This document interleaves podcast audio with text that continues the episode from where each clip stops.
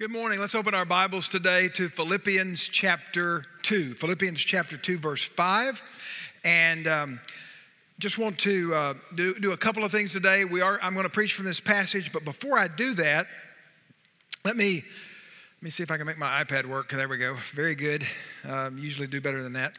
Uh, I, I want to, we need to have a little church family meeting for just a few minutes uh, because I want to talk to you about where we are in a project that we started about two years ago. Uh, it was supposed to be a one year project, about six months to take up some money and about six months to get some work done. Then COVID happened. So, um, some of you have, uh, have a vague memory of a, of a program we called Above and Beyond. Uh, many of you gave to that, and we thank you for your faithful contribution. And I just want to give you an update on where we are on that because it does involve some work that we want to see done on this particular room. And Above and Beyond, we had several projects that we wanted to accomplish. There was some work to be done at the church at Shepherd, some work to be done at our West Campus, uh, some work on this facility. In particular, there are two new, uh, huge, by the $125,000 air conditioning units that are on top of this building that we had to replace, a new parking lot across the street. Uh, we also wanted to pay off the debt on the West Campus, which was at that point 1.3 million. And by far the biggest project was we wanted to remodel the front of house, the, the stage area, and everything you see up here uh, to make it more functional for the fact that we have two styles of worship and we're going to have two styles of worship. We're a multi generational church. We're going to honor those who uh, have served well and who uh, love a blended service, and we're going to have a contemporary service. And so that, that's who we are. But we do need some improvements to this stage. It was built in 2005, opened on Easter Sunday 2005. We still call this the New Worship Center. It's the 16 year old New Worship Center.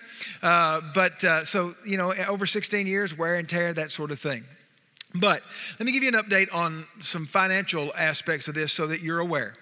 You faithfully gave uh, about $2.7 million. The number is there on the screen $2,775,806. Now, out of that, we have completed every one of those projects, including we took 10% of that as we proposed in the beginning. Uh, there's $277,580.60 in a designated account for future church plants. We, that was the missional aspect of this particular capital project. Plus the fact that we have paid off the indebtedness on the West Campus. By God's grace his, and His provision and your faithfulness, we are, we are totally out of debt at the West Campus. Everything we set out to do has been accomplished except the remodel of this, this particular room. And so uh, that's what I kind of want to report to you on today because it has been a little bit difficult. We put it on pause because of COVID 19. We didn't know exactly what was going to happen. We thought that was wise, our long range pl- committee, planning committee did, but they also think it's wise for us to move. You gave the money for this, and we want to move on it.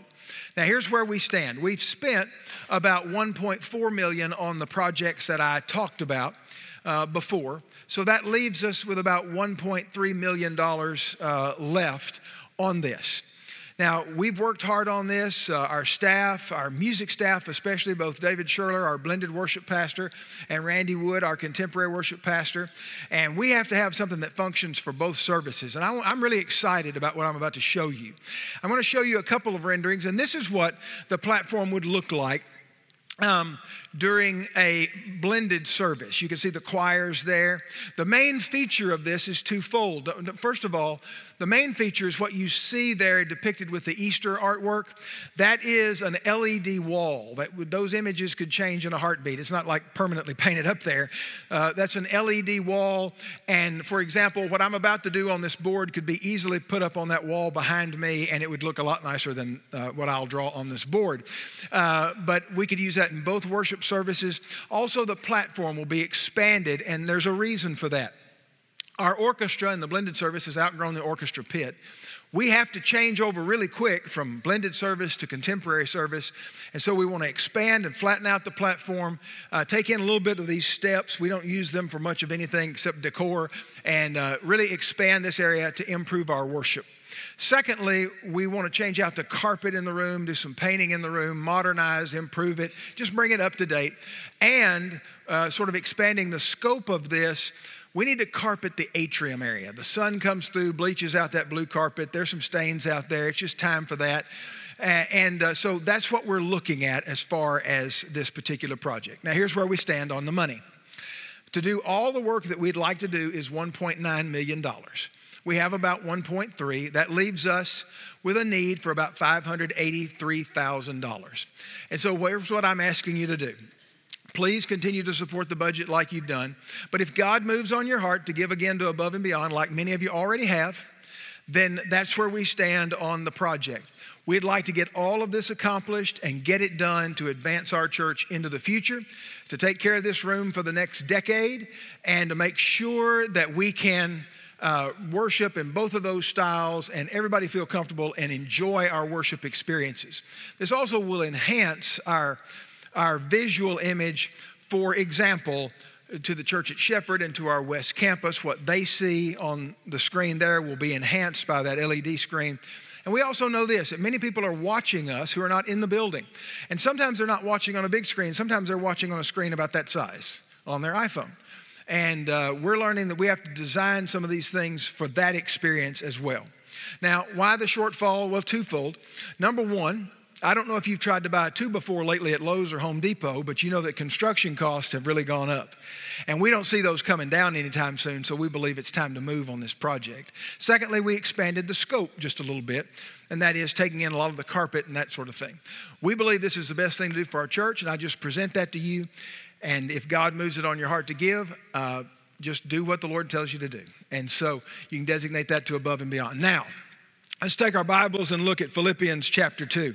Philippians chapter 2.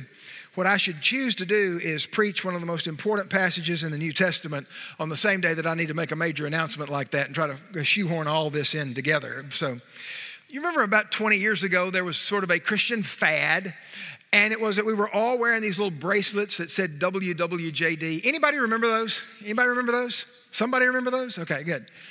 Some of us wore those, and the question was, WWJD, What Would Jesus Do?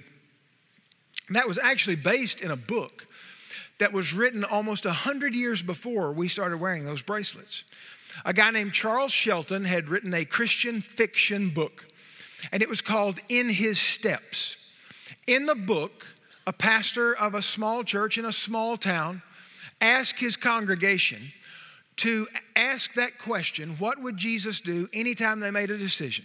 Anytime they made a relational decision, a financial decision, a moral decision, an ethical decision, anytime they made a decision to ask the question, what would Jesus do? And the book is about how the church was changed, how the community was changed, because this group of people decided to do what Jesus did. But that raises a question. And the question is this if we're going to do what Jesus would do, then we have to know what Jesus did. Because the only way to answer the question, what would Jesus do, is for us to know what did Jesus do to start with? What did Jesus do when he came the first time? That's really what we need to dig into this morning. Because I don't know if you see this or not, but I see it. And that is in our culture, there are a lot of people who uh, propose to speak for Jesus. There are people on opposite sides sometimes of issues, and they say they speak for Jesus. There are issues like the life issue. There are those who would say, I think Jesus would be on the side of the baby. By the way, I'm, I'm on, on that side. And there are people who say, oh no, Jesus would be on the side of the mom. He would be pro choice or pro abortion. Now, Jesus can't be both of those things. People say, well, Jesus would be on this side of the justice issue or that side of the justice issue. There are a lot of people proposing to speak for Jesus. But the only way we know what Jesus would do and what Jesus would say is from an objective source, and the only objective source about what Jesus did and what Jesus said is this book. We believe that all scripture is inspired by God. The words in red that Jesus said, those are super important and inspiring words. But the words that Paul wrote and John wrote and Mark wrote and Peter wrote and whoever wrote Hebrews wrote, they are equally inspired and authoritative. And so we want to look at scripture to know what would Jesus do and what Jesus did. And that's where we want to dig in at Philippians chapter 2 verse 5 today. In this passage of scripture what you're going to see is really one of the most significant passages of Scripture in the New Testament. We're going to look at about six verses of Scripture, and in those six verses of Scripture, I'm going to give you a framework in a little diagram for biblical Christianity. This is what biblical Christians believe. If you're here today and you're not a Christian, you're just checking this out, or if you're watching today and you say, I don't even know if I'm a Christian or not, this is what biblical Christians believe because this is what the Bible teaches. It's also, eh, there's also a moral and ethical lesson here as well, and I'll get to that in a little bit. But look at Philippians chapter 2, verse 5.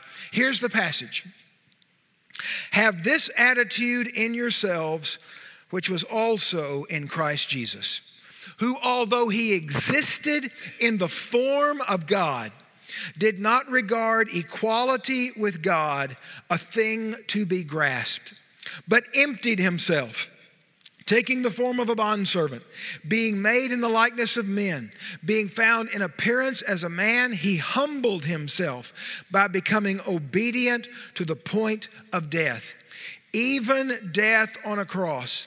For this reason, God highly exalted him and bestowed on him the name which is above every name, so that at the name of Jesus, every knee will bow of those who are in heaven and on earth and under the earth, and that every tongue will confess that Jesus Christ is Lord to the glory of God the Father.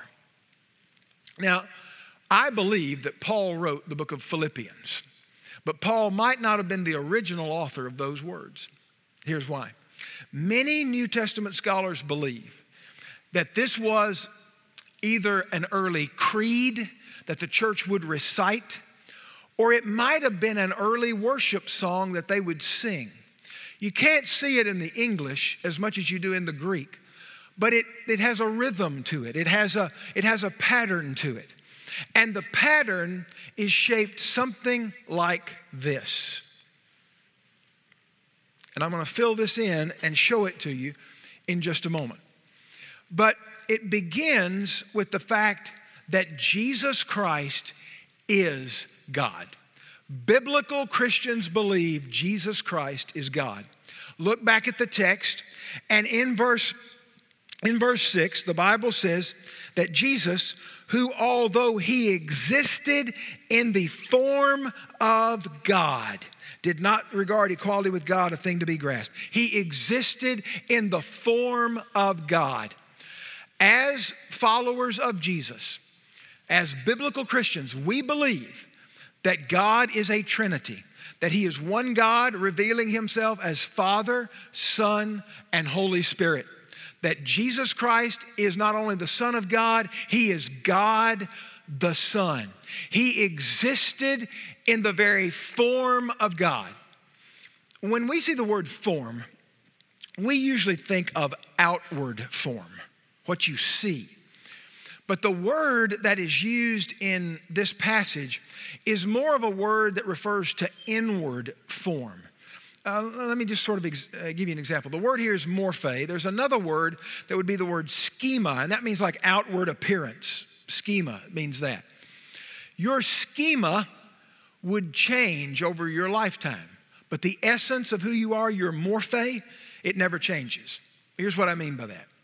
When a baby is conceived in the mother's womb, you were an embryo, and then you became an infant and from an infant, you became a child, an adolescent, and you became a teenager, and then you became an adult, and then it was all downhill from there, right?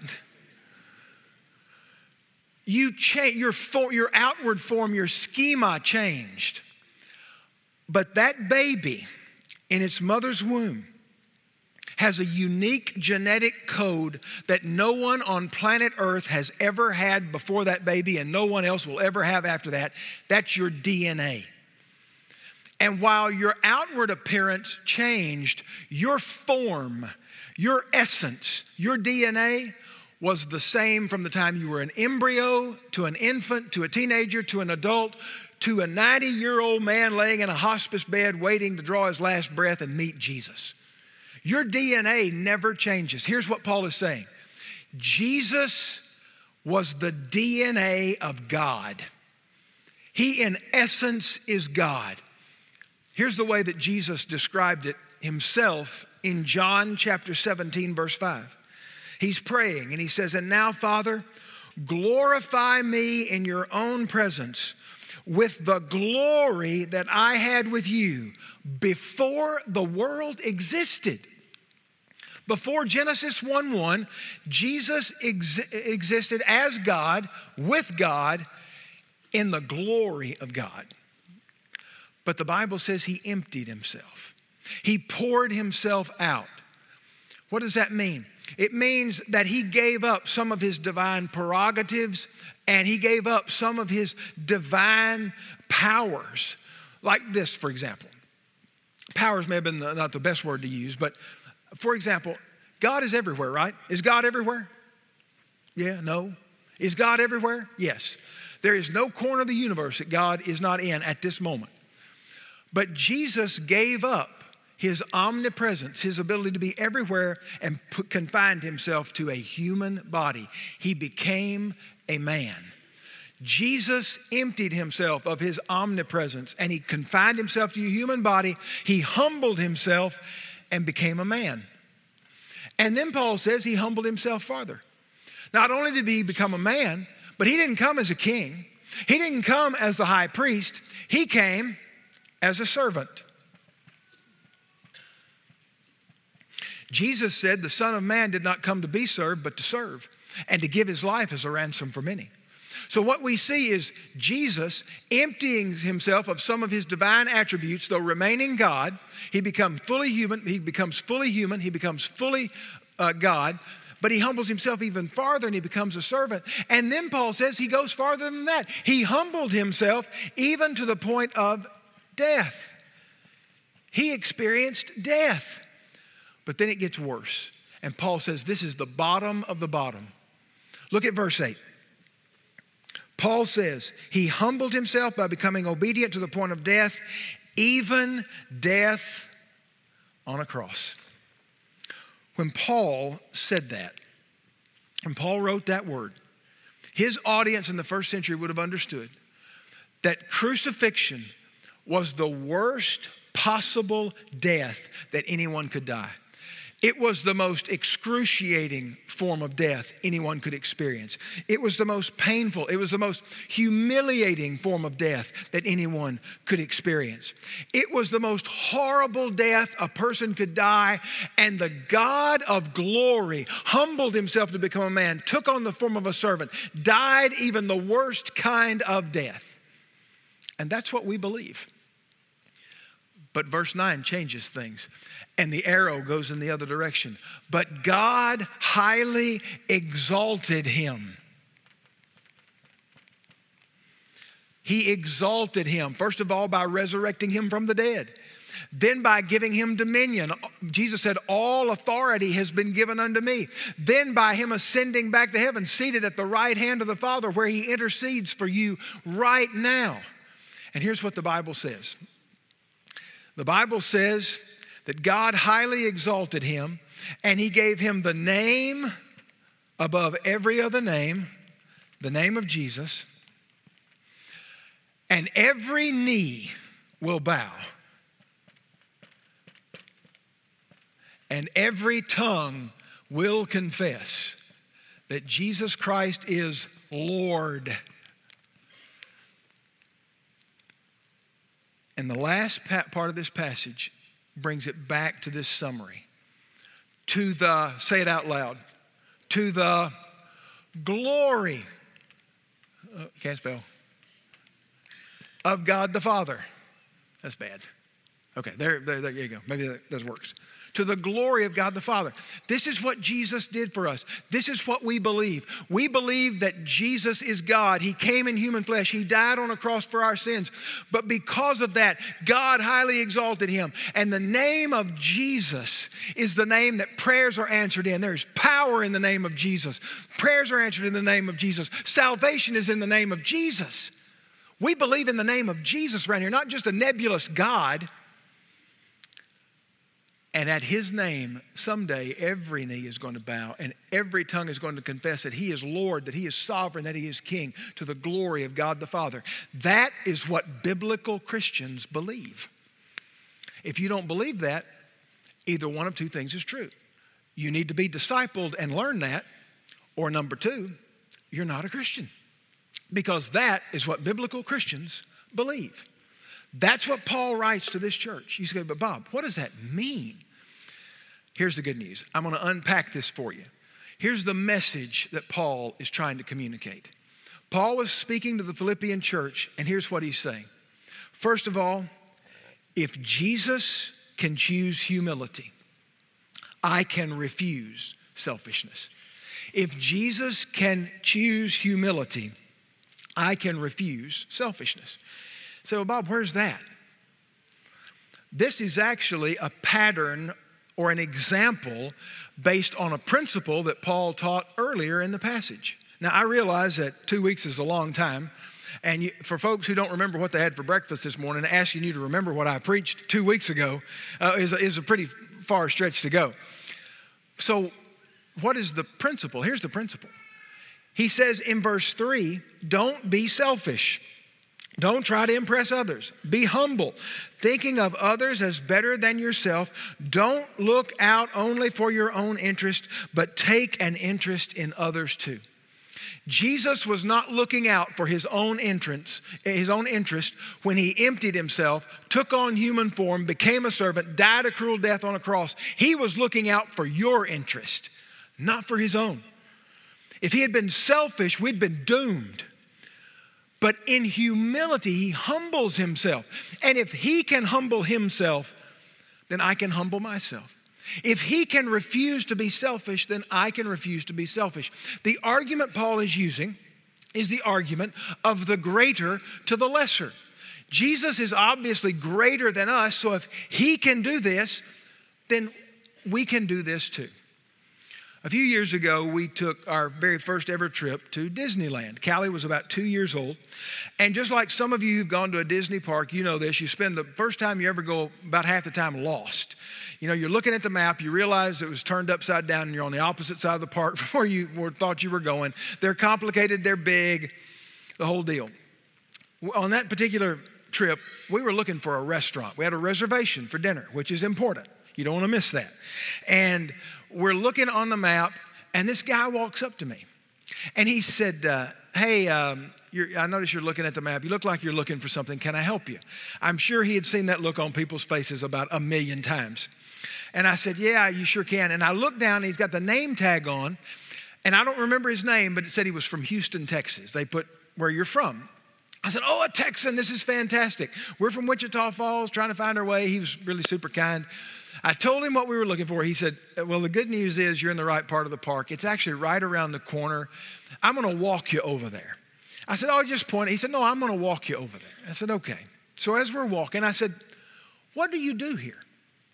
He said, I am the vice president of Disneyland Park. I'm like, Wow, they sent the vice president out to find me. This is pretty good, you know? But I said, You're the vice president of the park? And he said, Yeah. And I said, Well, I'm noticing something. In his right hand, he had one of those uh, little gizmos that you use. It's got a handle on it and it picks up trash. It kind of pinches a, a cup or a can or whatever that's on the ground. You pick it up. And he's got one of those in his hand. And he actually picked up a piece of trash while we were walking along. And I said, You're the vice president of Disneyland and you're picking up trash? And he said, Actually, it's just part of our company philosophy. Anytime one of us from management walks out, he called it on stage. It's what they call being out in, in the park. He said, anytime we go out, we carry one of these with us. Because if the vice president of the company can pick up trash, then it's not beneath anybody else to pick up the trash. It's the argument of the greater to the lesser. And that's what Paul is teaching us in this passage of Scripture. If Jesus can refuse to be selfish and humble himself, so can I. Second principle that Paul is teaching is this obedience is the pathway to blessing. Obedience is the pathway to blessing. In verse 9, Paul writes, For this reason. For what reason? For this reason, God highly exalted him. What led, what was the reason that led to God highly exalting him? Well, it's in verse 8. In verse 8, here's what the Bible says that he humbled himself by becoming obedient. Obedient even to the point of death, death on a cross. It was obedience that led to God exalting, the God the Father and Spirit exalting Jesus. It was obedience that resulted in that blessing. And the same thing is true for you and for me. There is a blessing in obedience. Now, some people misunderstand this and they think that it's like a work salvation thing. Oh, if you do this for God, then He's obligated to do things for you. And that is not what this means. For example, um, as parents, we dangle a carrot out in front of our kids and say, hey, if you'll do certain things, we'll give you this. You can earn this. That is works. Uh, for example, I heard a story about a guy, and he had a teenage son. And his son said, Dad, I want want a car. You know, it doesn't have to be a new car. I, just, I want a car. He was about to turn 16. And his dad said, Well, son, there are three things I want you to do. He said, First of all, I've been looking at your grades. You're making C's, and you're not a C student. You're not doing your work. I want you to bring those grades up. There are two six weeks left. I want you to bring those grades up. He said, Secondly, you're a Christian. I believe you're a follower of Jesus, but I don't ever see you reading your Bible. I don't ever see you doing a prayer time. I want you to have a quiet time every day. And third, you know, he had that haircut where his hair is kind of covering his eyes and it's kind of down, kind of long hair. And he says, I want you to get a haircut. So the son says, okay. And uh, for the next couple of six weeks, he works real hard. And finally, the end of school comes. He says, Dad, I did what you asked me to do. His dad says, You know, son, I noticed that. I, we've had two six weeks. In the first six weeks, you brought everything up from a C to a B. And in the second six weeks, we even saw some A's. Good job. He said, Second thing, son, I noticed is that you've been reading your Bible every morning while you ate your Cheerios. And I'm really proud of you for that. He said, But son, there's one thing that you haven't done. And that is, you, you hadn't gotten that haircut yet. His son said, Well, Dad, you know what? I, funny thing happened. I was reading my Bible, and there are pictures in the back of my Bible. And I noticed that Jesus has long hair. His dad said, Well, you know what, son? You're right. Jesus had long hair. But it is also true that Jesus walked everywhere he went, and so will you if you don't get that haircut. now, that is rewards based, eh, that, that is a works based reward. But that's not what, what we mean when we say that God's going to give you something if you do something for God. Obedience has a blessing in and of itself. We talked about giving earlier, so it's true of giving. It is not true that if you give, God is obligated to make you a millionaire or give you a new car or give you a new house. That is not true. That's what some preachers preach. But Jesus said this Give, and it will be given unto you. He also said this that it is more blessed, there's a blessing, it is more blessed to give than to receive. The blessing is in the process, it's what happens in you, it's not what happens to you. So, obedience is the pathway to blessing. Third, the humble sacrifice of Jesus. What Jesus does in this little model that I've drawn for you makes forgiveness possible. Your forgiveness and mine is only possible because of what Jesus has done. The Father sent His Son on a mission of mercy, knowing that He would die the cruelest death possible. What kind of father would do that with His Son? One who loves you. Jesus voluntarily humbled Himself took on the form of a bondservant and died that cruel death. Why would Jesus do that? Because he loves you. He loves you. Maybe we don't say that enough. Maybe it's because it sounds too simple. But it's the most profound truth you could leave here knowing today. Jesus loves you. That's why he did it. But there's also a truth in this passage that is simply this that he had to do it, or there would be no forgiveness and no salvation for you and for me. Listen to what the writer of the book of Hebrews said. Therefore, he had to be made like his brethren. He had to. That's a moral imperative. There's no other way. He had to be made like his brethren in all things, so that he might be a merciful and faithful high priest in things pertaining to God. To make propitiation, circle that word, note taker. It means atoning sacrifice, the sacrifice that satisfies the wrath of God, to make propitiation for the sins of the people. Your forgiveness is only possible because Jesus chose to do this. But because Jesus chose to do this, your salvation is possible because God exalted him and gave him the name above every other name. That at the name of Jesus, every knee will bow and every tongue will confess to the glory of God the Father. Your salvation, your forgiveness is possible because of this. But did you know? Did you know? I want you to consider this that you only receive that possibility of salvation if you do this at the right time. Look back at the text. How many knees are going to bow? All, every is the word there, but all is an acceptable answer. Good. How many tongues are going to confess?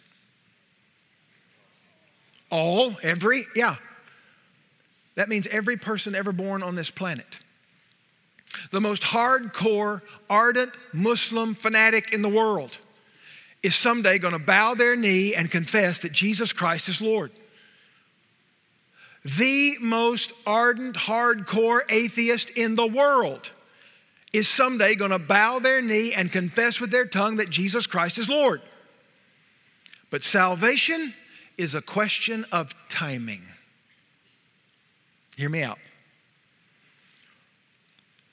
If you bow your knee and you confess that Jesus Christ is Lord, here's what the Bible says that God has never turned anybody away who does that.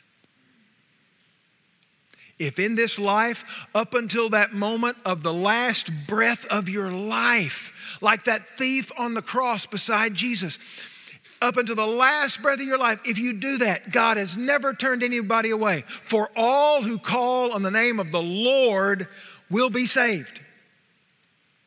But if you wait until you are standing before a great white throne and you realize the awesomeness of the glory of Jesus and you fall to your knees and you confess he really is Lord. I was wrong all my life. You spend an eternity separated from Him in a horrible place called hell.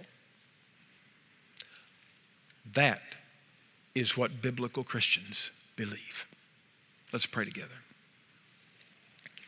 Father, we thank you for your word and for truth. We thank you, Father, for giving us this passage that is so packed with meaning. And now, Lord, I pray.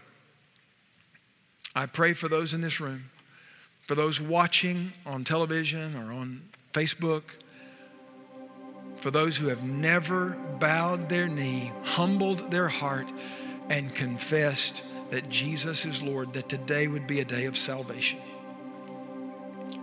God, would you do a work in us and among us?